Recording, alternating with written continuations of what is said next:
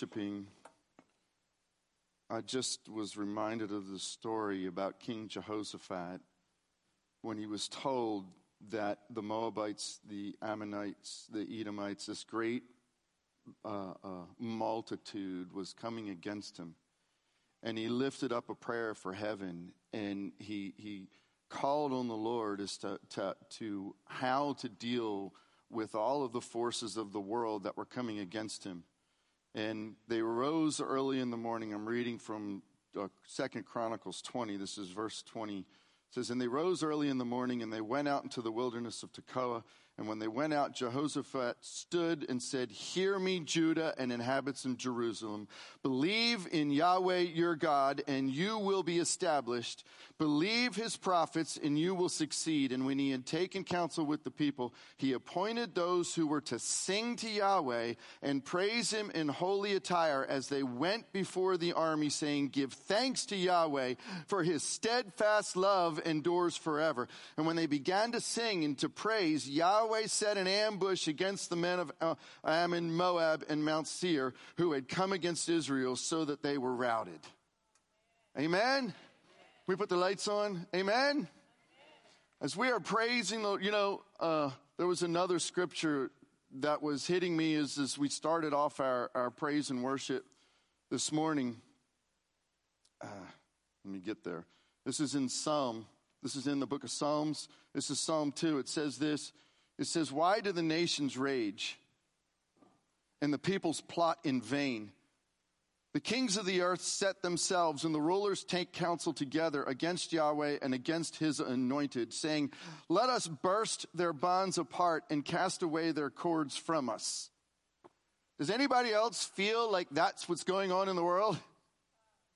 The worlds are raging against God. They're, they're seeking to throw off his bonds, to cast him aside, to cast him away. Does anyone ever feel, you know, I, I tell you, maybe I should stop read, reading the news. I don't really watch the news, I read it.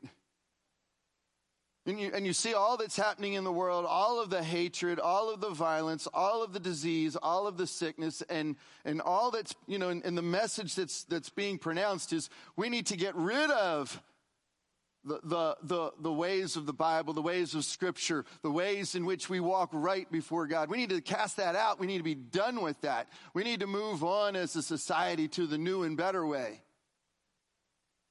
And it breaks my heart as I watch it. Does anybody else feel this way? And I'm reminded as I'm reading this psalm here, what is the next verse? It says, He who sits in the heavens laughs. The Lord holds them in derision. Then he will speak to them in his wrath and terrify them in his fury, saying, As for me, I have set my king on Zion, my holy hill. I will tell of the decree. Yahweh said to me, You are my son. Today I have begotten you. Ask of me, and I will make the nations your heritage and the ends of the earth your possession. You shall break them with a rod of iron, dash them in pieces like a potter's vessel. Now, therefore, O kings, be wise, be warned, O rulers of the earth, serve Yahweh with fear and rejoice with trembling.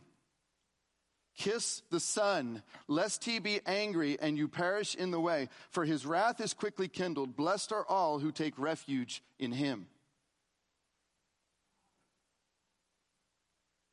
That moment that I feel the most overwhelmed by what's in the world should be turned around, and I should feel most overwhelmed for what's coming to the world should they not turn to him.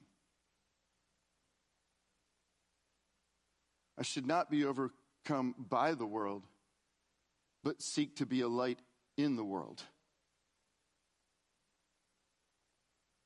You see, that brings us right to what we're going to talk about this morning.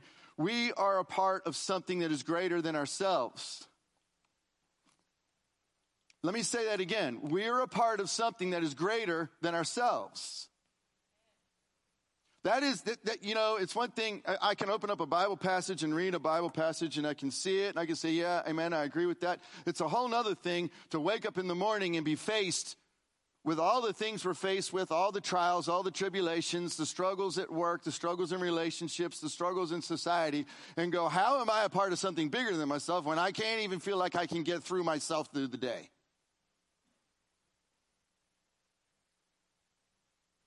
You see, our hope isn't in the moment.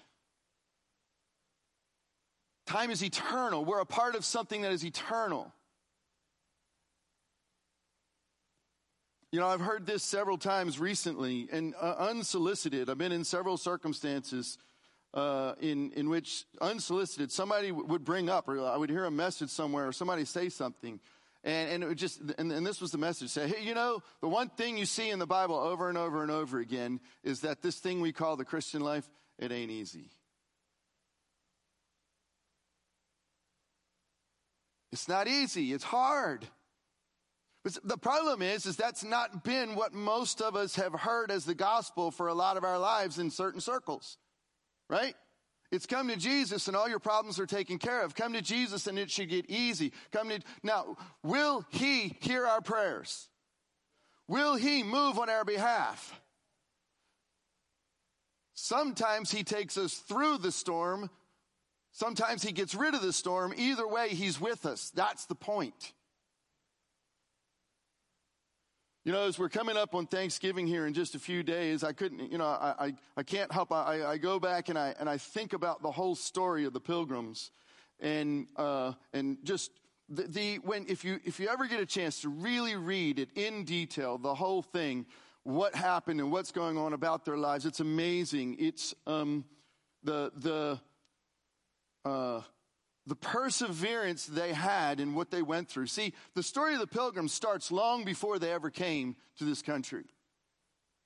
It starts with a, with a, with a pastor in a church during the times of, of Henry VIII. How many have heard of Henry VIII before, you know? You would not have wanted to be one of his wives, right? Well, there are a whole lot of other people around Henry VIII you wouldn't have wanted to be as well, trust me. And it starts in a time and what's going on? There's all this upheaval in the church. Is the church led out of Rome? Is the church led by the, the king? Who leads the church? How is this going? And this was the beginning of, of the, the era of the Reformation when, when, when the Holy Spirit started moving upon men and women in different places and, and they started going back and reading the Bible and go, hey, wait a minute. We've been getting some of this wrong. And these fires have been starting in people's hearts little by little. And there's this little church in this one place where this pastor stood up and says, You know, I, I'm glad that we're reforming some of these things, but King Henry's not going far enough. And he said, you know what? We need to just be a people that worship God and live for Him ourselves. And, and they decided to separate themselves from what was going on because they wanted to live a pure faith in their day, in their generation. That's all they wanted. They just wanted to worship God. They just wanted the freedom to live a life to worship Him. That's all that they were normal, ordinary people, just like you and me, getting up, taking care of their farms, taking care of their businesses. They weren't looking to start a new thing in a new world. All of a sudden, people start getting arrested just because they want to worship God. So they go, hey, you know, over in Holland, we can go over there. There's a place can go, they will, they will accept the fact that we can go over there and worship. So they go over to Holland and, uh, and, they, and they find a place where they actually have services in English and, and they begin to worship there. But it, it, was, it was so hard. They were outcasts in society. They weren't being accepted and, and uh, became very, very difficult living over there. Then they hear about this thing called the New World. They had no, no intention, again, to go and start something different and unique. There was already a colony here. They were going to go and begin a new colony north of that. But the whole goal of we, we just want to live in this world in which we worship God with all that we are. We want to, to be the kingdom of God on earth here. Did they have perfect theology? Were they perfect people? Were they perfect? No, they were normal people. They were normal people. And finally, they, they, they, they, they got into a, I mean, so they, they, they tried to come over a couple of different times. You know, they, they had two boats and they, they tried to sail in two boats twice and, and the one boat uh, was unable to make it. And, uh, and so, so, uh, they had 120 of them. They had to pare it down to 102 of them and they head across the sea. The first year they were here, half of them died. Half of them. You see, they understood they were a part of something bigger than themselves. They understood they were a part of something bigger than themselves. I'm not going to go into the whole story. This morning, I've done that several times before. We're going to what I want us to do is this morning is focus on this, this concept that they had. There was one scripture that kind of drove them, that led them, and it was this. This is in Matthew chapter 5, verse 14. Part of the Sermon on the Mount. It says, You are the light of the world. Jesus is speaking. How many of us know Jesus is the light of the world? Okay, now Jesus, the light of the world, is speaking, and this is what he says. He says, You are the light of the world. You. A city set on a hill cannot be hidden, do, nor do people light a lamp and put it under a basket, but on a stand, and it gives light to all the house. In the same way, let your light shine before others, so that they may see your good works and give glory to your Father who is in heaven. All of us would have sit here and say, Yeah, Jesus is the light of the world. How many of us would stand up and say, I'm the light of the world? Well, that's what Jesus calls you the light of the world. See, you see, this is what it says in Ephesians. This is Ephesians chapter 1, verse 3. It says, Blessed be the God and Father of our Lord Jesus Christ. Let me break that down for a minute. Lord, our Master, Jesus, His name, salvation, Christ, the King, who has blessed us in Christ with every spiritual blessing in the heavenly places. You already have every blessing that you need in Him. You already have it. And then he goes on, he says, even as he chose us in him before the foundation of the world, that we should be holy and blameless before him in love. Do you hear what he's saying here? This is what the apostle Paul is writing. He's saying, listen, before God created anything, before the first atom came into existence, before energy became energy, before time even uh, uh, started, God conceived of you. You, specifically. And he placed each one of us exactly where he wanted us in time, in space. He thought of you. You're not an accident. You're not a random co- co- bringing together of atoms, collocation of atoms. You are here intentionally and on purpose. You are part of something that is much bigger than you are. This is what it says in Psalm 139. Pastor Terry read this last week. For, for you formed my inward parts. This, talk, this is the psalmist talking to the Lord. You knitted me together in my mother's, mother's womb. I praise you, for I am fearfully, catch this word, wonderfully made. Wonderful are your works. My soul knows it very well. To be wonder, to be wonder is to be something so big you can't grasp it. Bigger than grasping. That's what wonder is. You were made with wonder. If you ever actually studied the science behind it, you, we can never actually plumb the depths of it or, or get to the end of, of how big it is when we start to see the wonder of all of it. He says, This is how God created you. And he goes on and he says this uh,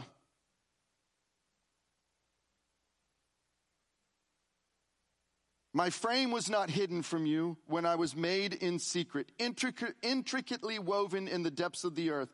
Catch this. Your eyes saw my unformed substance. Your book, in your book were written, what? Every one of them, every one of what? The days that were formed for me, when as yet there was none of them. Apostle Paul's just telling us what the psalmist told us. You see, God has a book. It is your life and it is written on it. Here's the thing, though. Here's the thing. He will not force you to choose it. The very first king of the northern kingdom, his name was Jeroboam. God told Jeroboam, I am going to take 10 tribes away from Rehoboam because of the sin of Solomon, and I am going to give them to you. And if you follow me with all of your heart, if you lead the people in worship to me, if you are a man after my own heart, you will never have, uh, you will never lack a descendant on the throne. He gave Jeroboam the same opportunity he gave David. And Jeroboam said, Wow, this is awesome. And God made him king as he willed. And Jeroboam said, But if I follow you, I've got to send all the people back to Jerusalem. And Jerusalem's in the other nation. And suppose the people go back there and don't want to come back here. And he began to walk in fear rather than faith.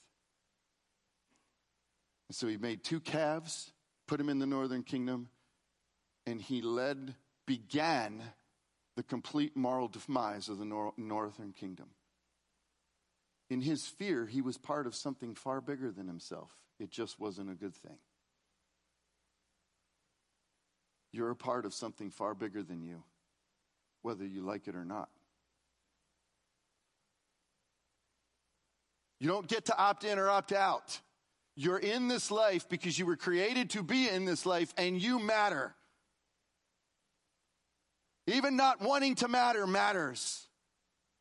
Why? Because when you don't want to matter and, and you are mean or nasty or don't do something that you should do, then the person that you didn't do it to or did do it to was just affected by you. And vice versa.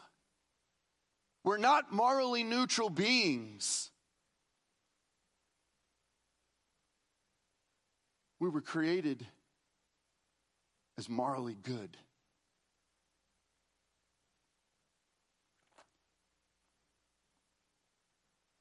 I was listening to, and, let me say this, let me make this statement first. And that, and that is wonderful. If you stop and think about it, really stop and think about it, contemplate it for a minute, how much you make a difference. How connected you are. I've said this before. Many people have heard me say this. If you know a thousand people, if you know a thousand people in your lifetime, which is not very many, if you start counting them, all you got to do is look at your phones, your Facebook list.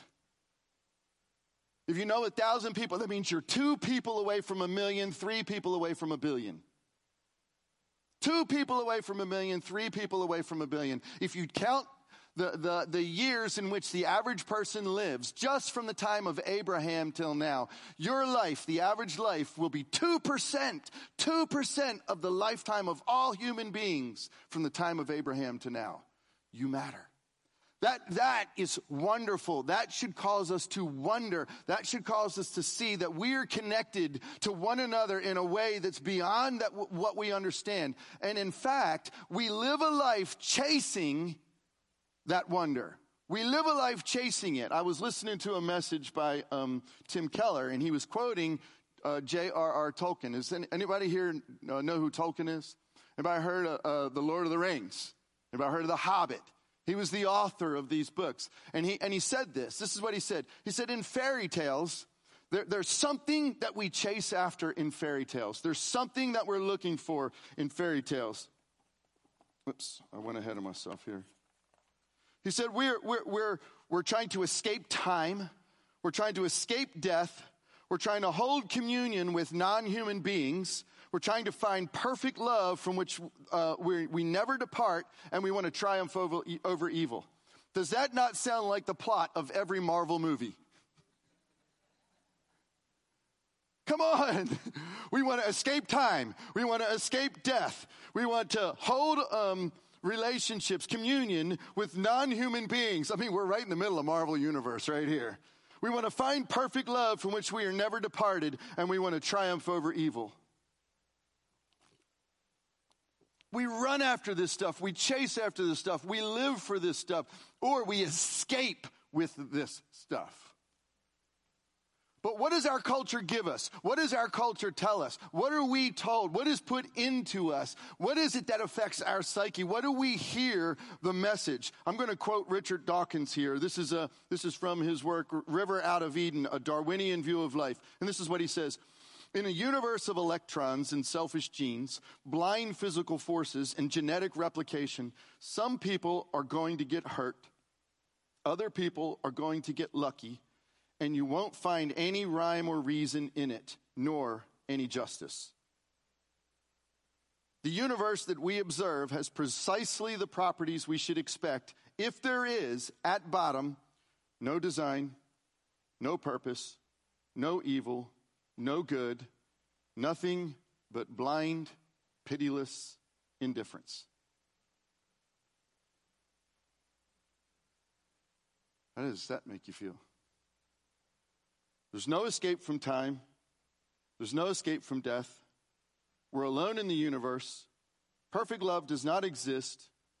We should have no expectation of ultimate justice. And can we even really declare evil is evil?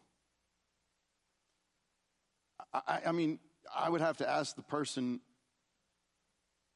who was just absolutely violated say, hey, can you really call that evil?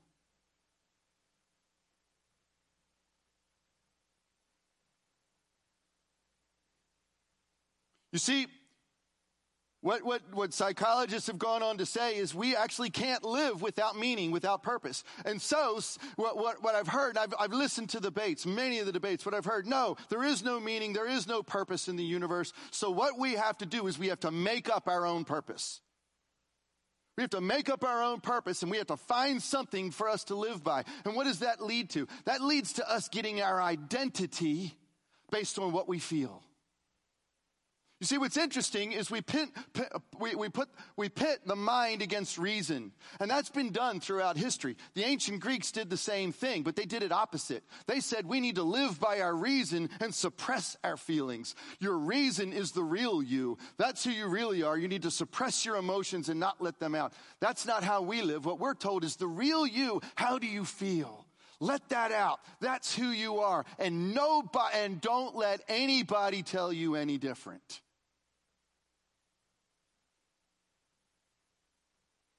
Well, does the Bible tell us to suppress our emotions? No. Does the Bible tell us to suppress our reason? No. The Bible says we need to understand with reason, we need to understand with emotions, and we need to bring all of those in conformity to Christ. It's not don't have feelings. It's not don't have reason. It's submit them all to Christ so you have proper reason and the proper use of feelings so that you can enter into the wonder he has for you. But you see, that's not where the culture leaves it, right? Because what does the culture say? Is, is, is, uh, uh, um, uh, hang on, I want to make sure I quote it right.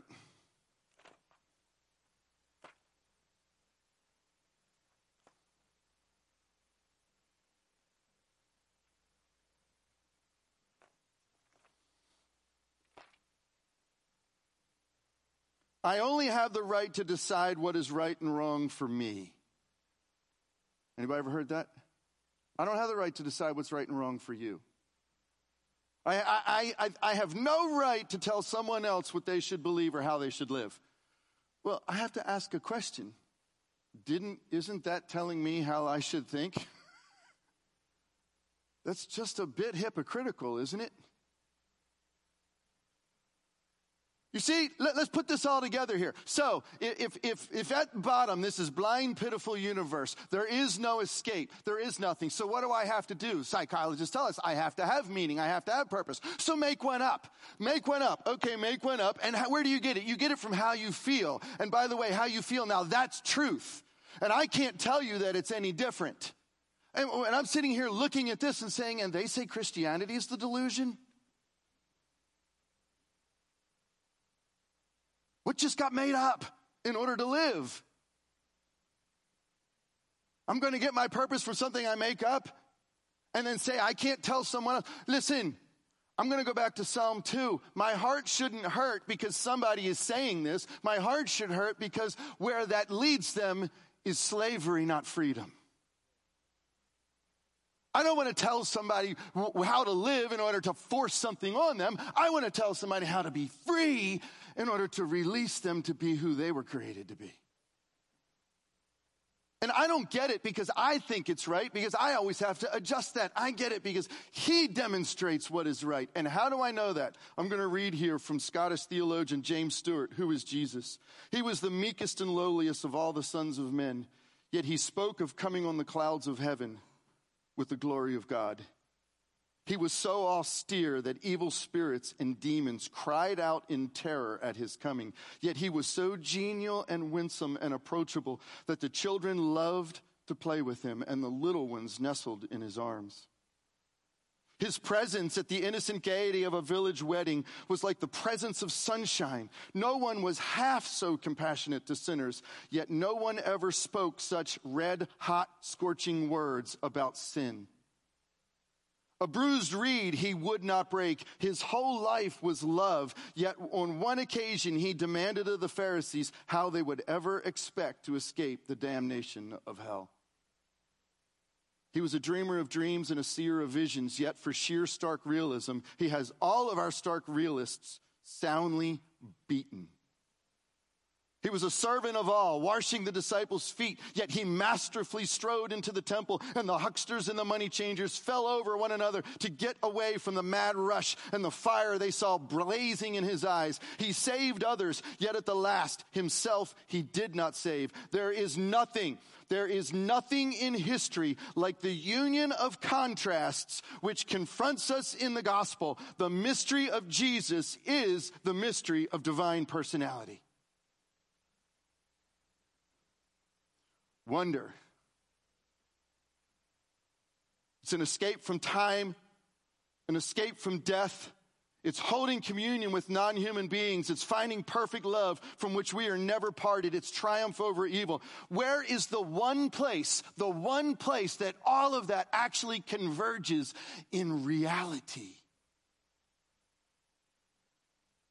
The cross, burial, and resurrection of Jesus Christ. At the cross, burial, and resurrection of Jesus Christ.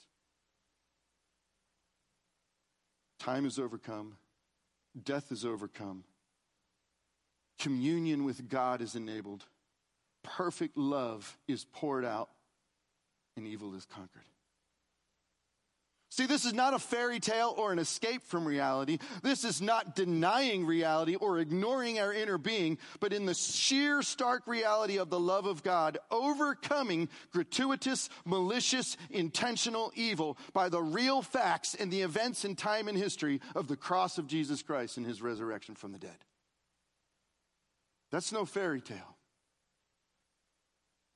See, you're a part of something far bigger than yourself. You're a part of something far bigger than yourself. After 40 days of living on the earth, appearing over and over to his disciples back from the dead in a physical body, eating meals with them.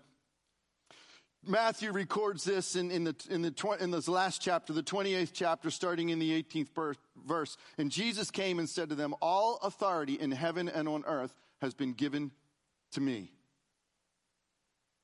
Go, therefore, and make disciples of all nations, baptizing them in the name of the Father and of the Son and of the Holy Spirit, teaching them to observe all that I have commanded you. And behold, I am with you always to the end of the age.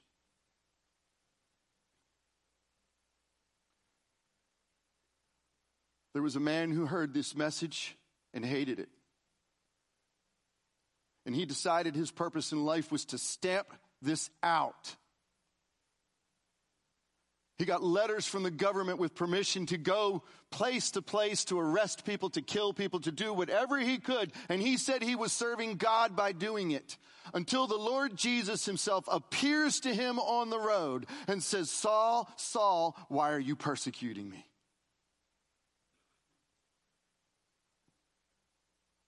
This man was a, was literally a Bible genius. If we began to really truly study the Word of God and understand what he wrote and understood what he understood, uh, the, the way that he understood the message in the scriptures, he said something. He was struck by something. Something hit him deep to the core of his being. He said, Oh my goodness, God has done something.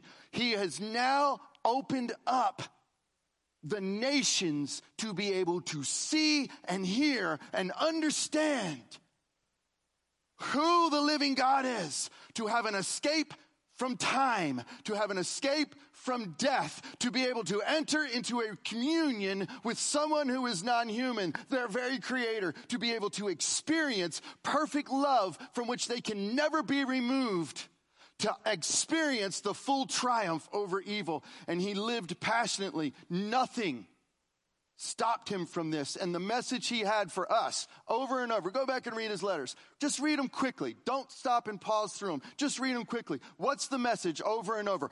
Don't give up. Don't quit. Persevere. Be diligent. Jesus is with you. He is returning. You have a purpose in this world. He has given you His Spirit to lead you, to guide you, to assist you, encourage one another, walk this out with one another. To the end of the earth, you are a part of something bigger than yourself.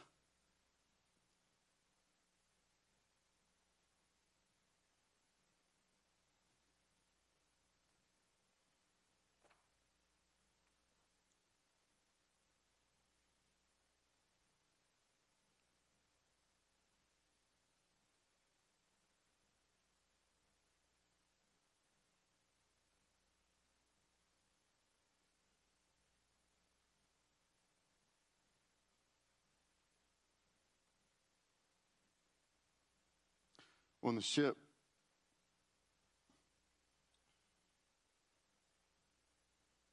The, um, the Mayflower, as I had said earlier in the story, there were two ships. There was the Mayflower and um, uh, I can't remember the name of the other one. Begins with an S. Speedwell, thank you. Seven points. Come on Wednesday night, you'll know what that means. um, and they, they actually, the, the pilgrims had saved up their money. They got some sponsors and they purchased the Speedwell and they hired a crew. And that crew was what they intended to take them over. And they, they had the vessel actually investigated and and thought to be a seaworthy vessel. And so they, they went out the first time and uh, it began to not be seaworthy. They began to have some problems. So they had to bring it in, dock it, and they worked on it again. And they got it out again. Um, and it didn't get very far again. They had to turn around and come back. Um, and so they decided after the second time, they decided, well, you know, we're not going to we're not going to chance this vessel. So originally that 120 who were going to go, and it, and it got pared down to 102. Now, what's really fascinating, what we've learned through history, is that very likely the vessel wasn't actually damaged. The crew most likely sabotaged it. Why? Because they ended up selling it super cheap, and the crew bought it, fixed it, and used it to do lots of things with it. Yeah. So about 18 of the original couldn't go, but what that did is it put them way, way late in the season. And so they spent 66 days uh, in this ship. Now, these aren't sailors. 66 days of rough seas. Okay, I've been offshore with nine foot swells, and I went, I don't ever want to do that again. I can't imagine being offshore in rough seas in a, in a sailboat like this. I mean, the, the sickness and the difficulty. They had storm after storm after storm. And on one of these storms, there's a guy named John Howland. And John Howland fell overboard. And he just happened to catch hold of one of the trailing ropes in rough, stormy seas. And they were able to pull him on board. How many people think that was a coincidence?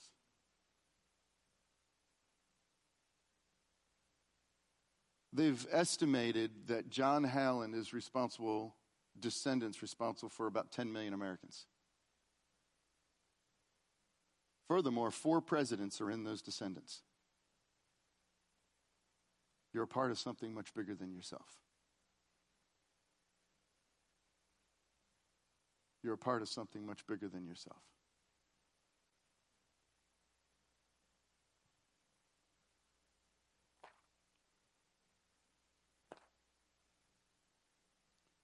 Blessed be the God and Father of our Lord Jesus Christ, who has blessed us in Christ with every spiritual blessing in the heavenly places.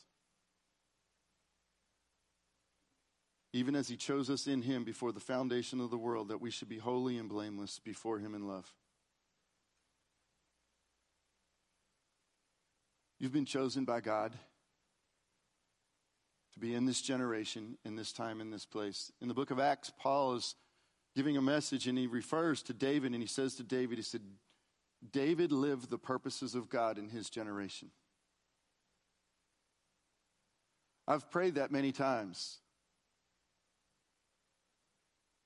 Can I say this honestly?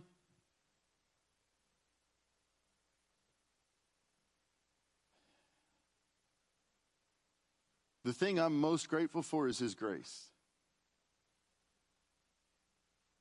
Because even as I share this message, even as I understand the depth of this message, even as I understand how important it is, I think about all the times and the ways I've screwed it up. I've done it wrong. I haven't gotten it right. And that makes me think of how many more times I'm going to screw it up, not get it right, and do it wrong.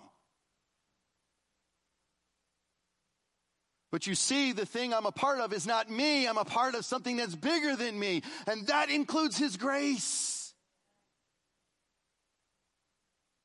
The call to be a part of something bigger than yourself is to embrace Him and allow His grace to work in you, to bring His forgiveness, to bring His cleansing, to give you His empowerment. We are to em- em- em- embrace the Word of God, hold on to His Word. From it, we are given all truth and how we figure out how to navigate through all the craziness in this world. We are to look with our eyes and see where is there suffering around us? How, Lord Jesus, can I alleviate that? And we are to know that the Holy Spirit has has come and affirmed in us his word, attested to the truth of him returning, and enables us and empowers us to make it when we don't think we can take the next step. We've not been left alone, just the opposite. We're a part of something. And, brothers and sisters, that means I need you, you need me, and together we need him. That's how the pilgrims made it.